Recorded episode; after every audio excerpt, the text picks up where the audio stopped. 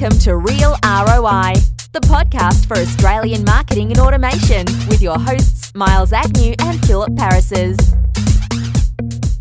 Welcome everyone to Real ROI episode 6 with your host, me, Philip Parises, and Miles Agnew. How's it going, Phil? How's it? This is our first podcast live together in the same room. Yep, we're in a lovely lounge room. One of the biggest lounge rooms I've ever seen in my life, to be honest.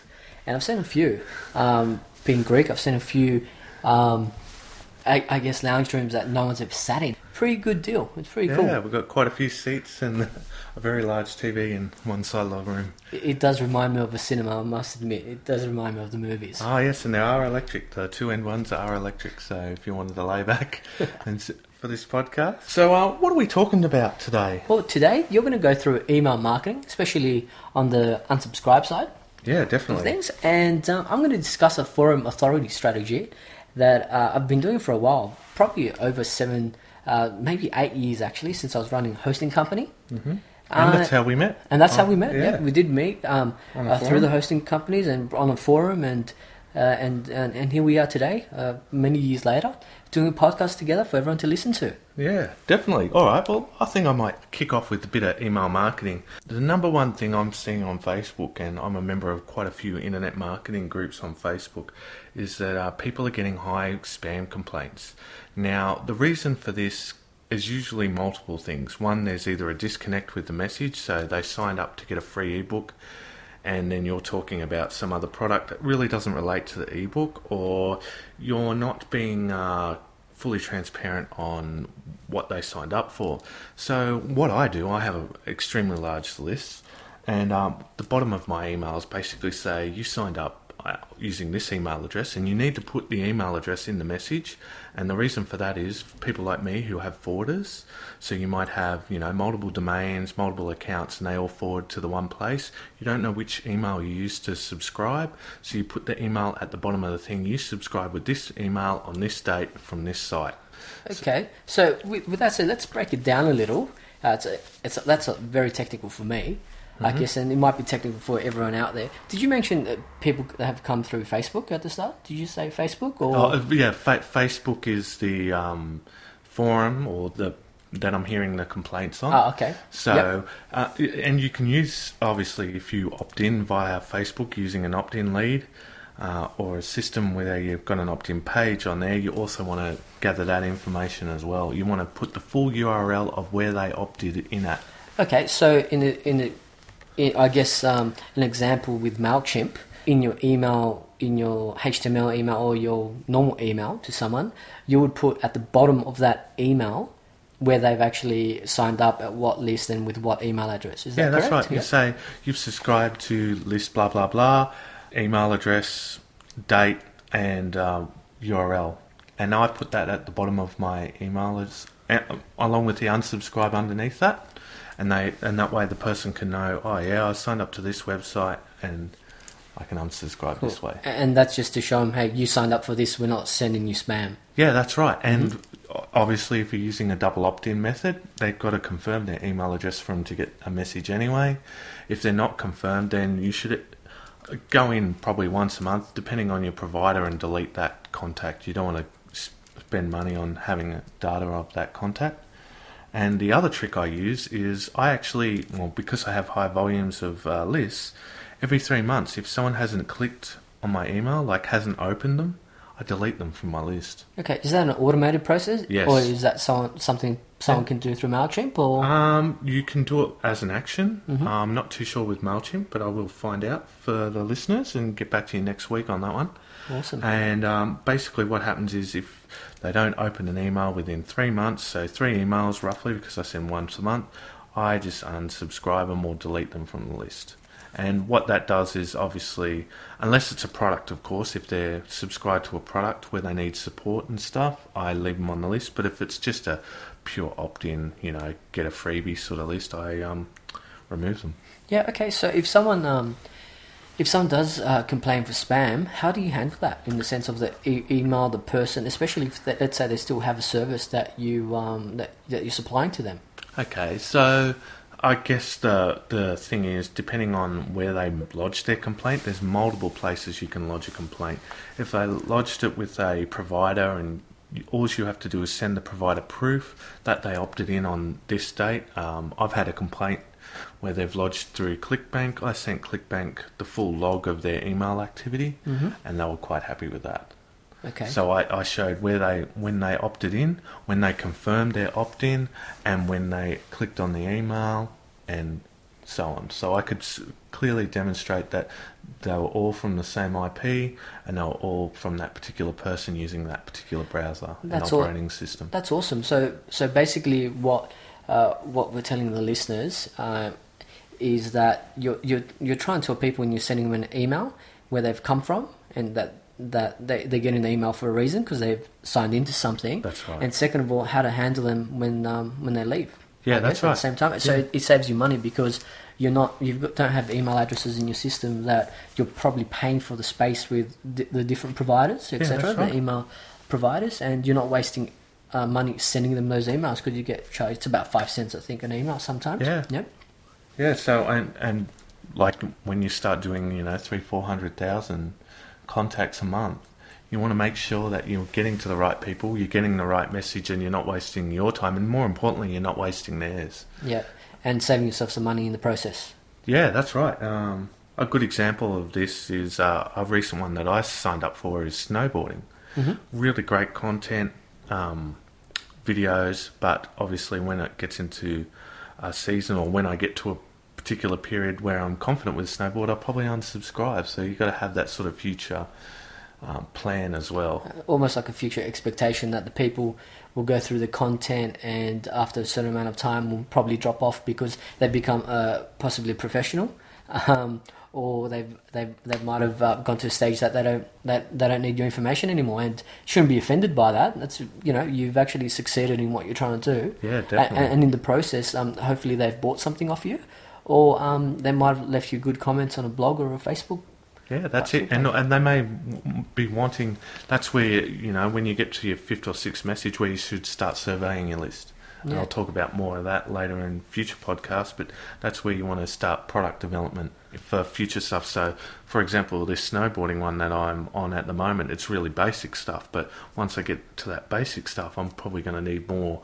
Um, you know how to do tricks and all that sort of stuff. So you really want to look at that as well. So, so you're also looking at into the future how you can, uh, for the mature people on your list, mature being maturity on the list. So if they've been on your list for over, let's say, a year, that they might have gone to a stage that snow, snowboarding again, that they want to learn tricks. So you can supply content with tricks, or uh, supply like a DVD that you can sell them with um, snowboarding tricks, for example. So you haven't lost that connection. That's right, and and it doesn't have to be your product. Obviously, you can always upsell someone else's who's already course. in that market. So, yeah, that's a good example of how to manage your email list and really get the most out of it.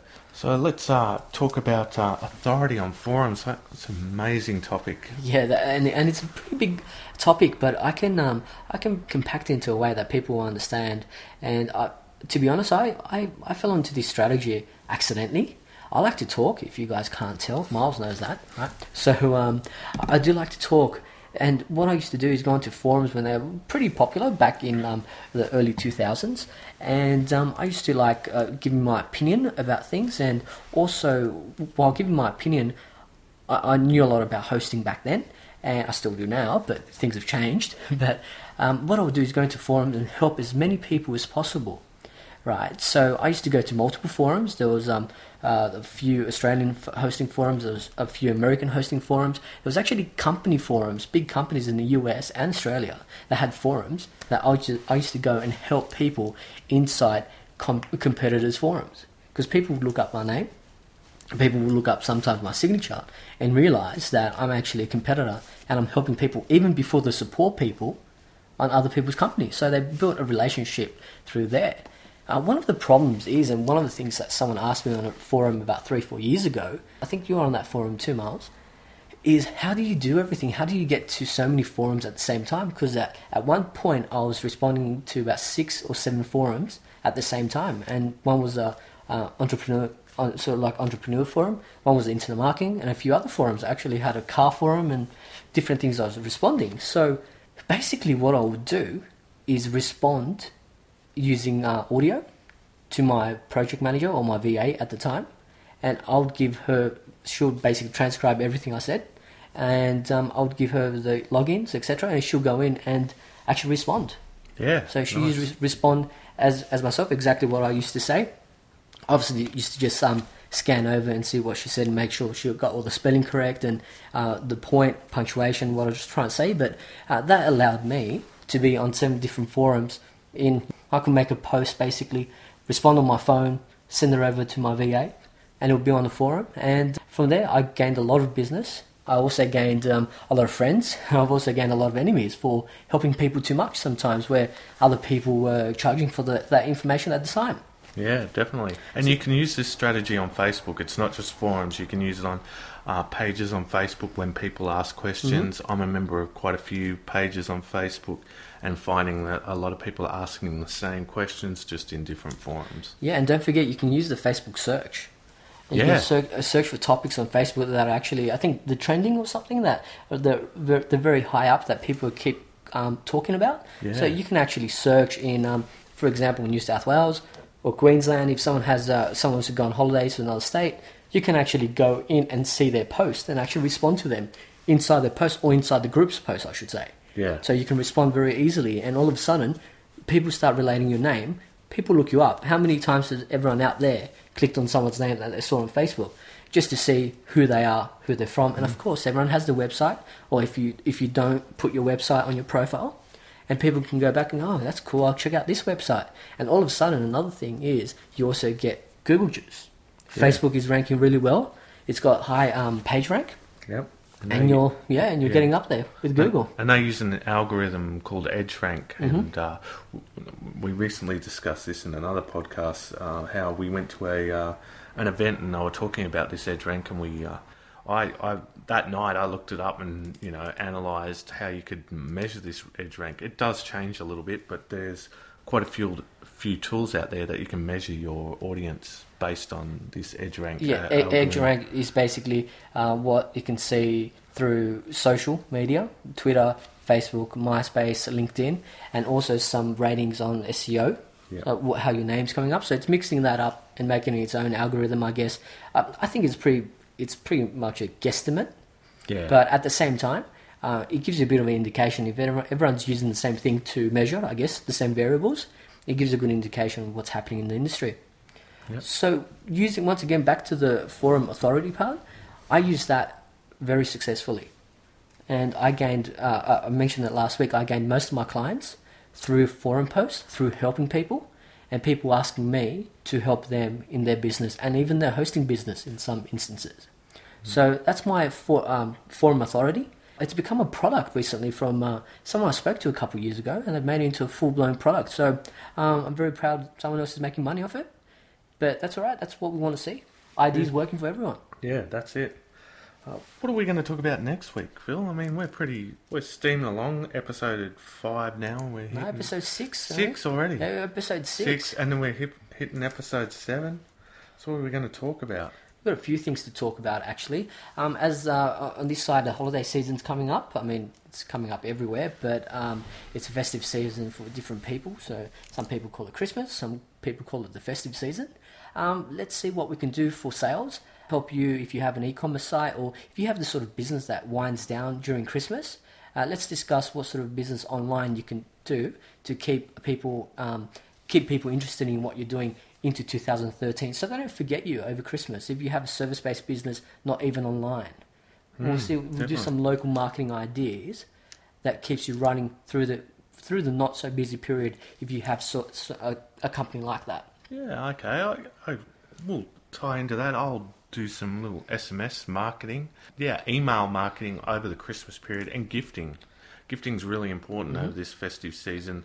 As you can see, uh, Black Friday, uh, Cyber Monday, and uh, Australian favourite is Click Frenzy. And that brings us on to our other topic. What uh, what my rant about this week is Ah, Click yes. Frenzy. Yes, I'd have to agree with this rant. Yeah. Okay. So I'll get the rant going then. Um, Click Frenzy was a big uh, marketing push to get everyone's email addresses. And um, unfortunately, if you signed up to ClickFrenzy or one of those other services that sort of supplies the same um, idea of uh, come to us, we'll give you daily deals. If you normally check a daily deals website, you can probably search for the product you're trying to buy, and you can probably find it cheaper On using other services on, On eBay, eBay. or other services like uh, My Shopping or Static Ice. I think you mentioned before, Yeah, Miles. Shopbot. Yeah, Shopbot. There's all these different places that you can probably find um, the items cheaper somewhere else. To be honest, so sorry for the guys that love those uh, daily deal sites, and uh, who doesn't? Let's be honest, a lot of people buy off it. Yeah, I buy off them. I bought it off Catch of the Day this week. There we go. There we go. Miles is a big fan. But uh, with uh, Click Frenzy, I think um, what upset me was the media, the media element to it. And um, I mean, there was a massive push, there was massive PR behind the actual whole Click Frenzy. It wasn't only an online campaign, it was all about the media. So they paid a lot of money to get all that attention to the website and people going crazy over it. To be honest, I hated how they blamed the host. That when the website went down, I can guarantee you the people that think about uh, think about Click Frenzy and how many people they're going to actually have, they should have planned out how, how many servers, and how many cloud servers should have been allocated to the actual launch. Yeah, uh, Instead of blaming the host about it. Yeah, how, how about I give you a formula for that? I, I can actually give you a formula. So, so let's just say you went into pre-launch, all right? And in pre-launch is where you collect the email addresses and names, and that's what Click Frenzy did. Mm-hmm. You times that by a thousand, and that's what your first hour of traffic is going to be like. And you times it by a thousand again for the first eight hours. So that's the sort of scale you're looking at. If you've got your marketing right, that's the sort of scale. I don't know how many email addresses they got, but they're pulling a number like a million. So I would say if they pulled a, million email addresses, and I don't think there's what only eight point something million people in Australia, I would say hmm, that like if they did pull a million, I'd find that unbelievable. But Not at the same time, anyway. Like even if they had a million ad- addresses, if they, if everyone knew, I mean, everyone knew it Yeah. started at a certain time. That's fair enough. You're not going to get, you're not going to get, in theory, a million people waiting for that website to go live for them to hit on. no, I would say I'll, I'll do. I would not expect any less than maybe uh, four or five thousand at a time. Oh, I'd- yeah, Uh, I- and that's and that's been very generous to uh, Click Frenzy. I would have thought higher than that. I Yeah, would have higher? thought tens, tens of thousands. I'd be least. interested to know those stats. Yeah, we, we should. Yeah, we might check that out. I do know that web host personally, yeah. so I I know it's probably um, the information is a big secret, but I could ask what sort of um, maybe servers they, they used for the actual Click Frenzy. yeah, I'd they be were very def- interested. They were definitely using some Amazon there for a bit uh, to store some of the imaging Mm-hmm. and stuff.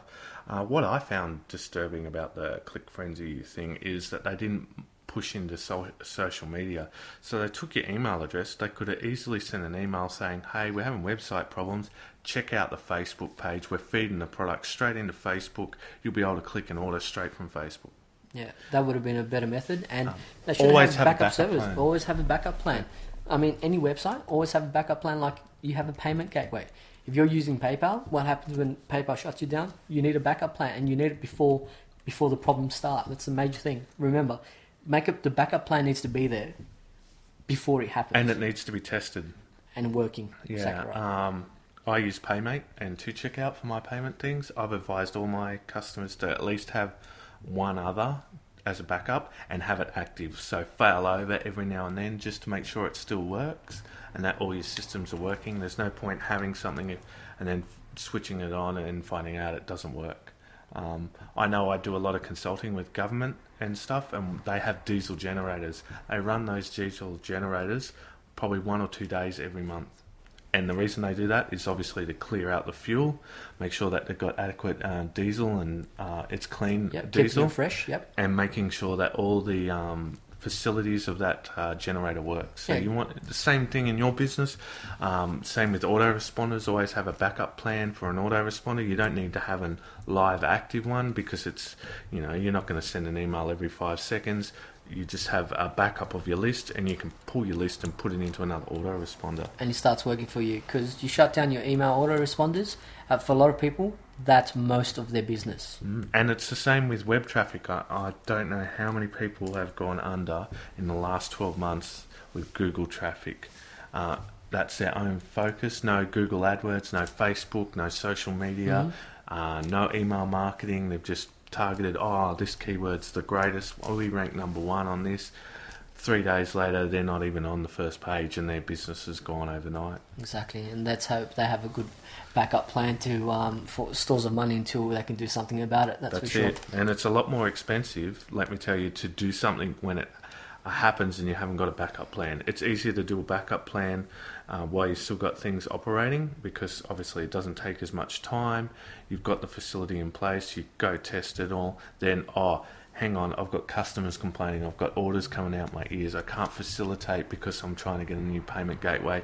The bank's going to take a week or two to get sorted. Yeah, you put yourself in a really bad position. and we don't want that for your businesses. Once again, guys, don't forget to go to realroi.pro, leave a voicemail, a voice message, message on the side there. You can't miss it.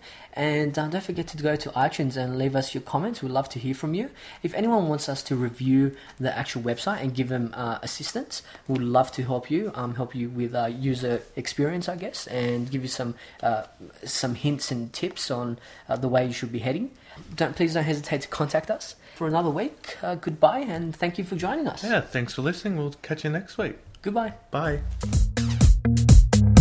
Thank you for listening to Real ROI. For more information and transcripts of the show, visit the podcast website at www.realroi.pro.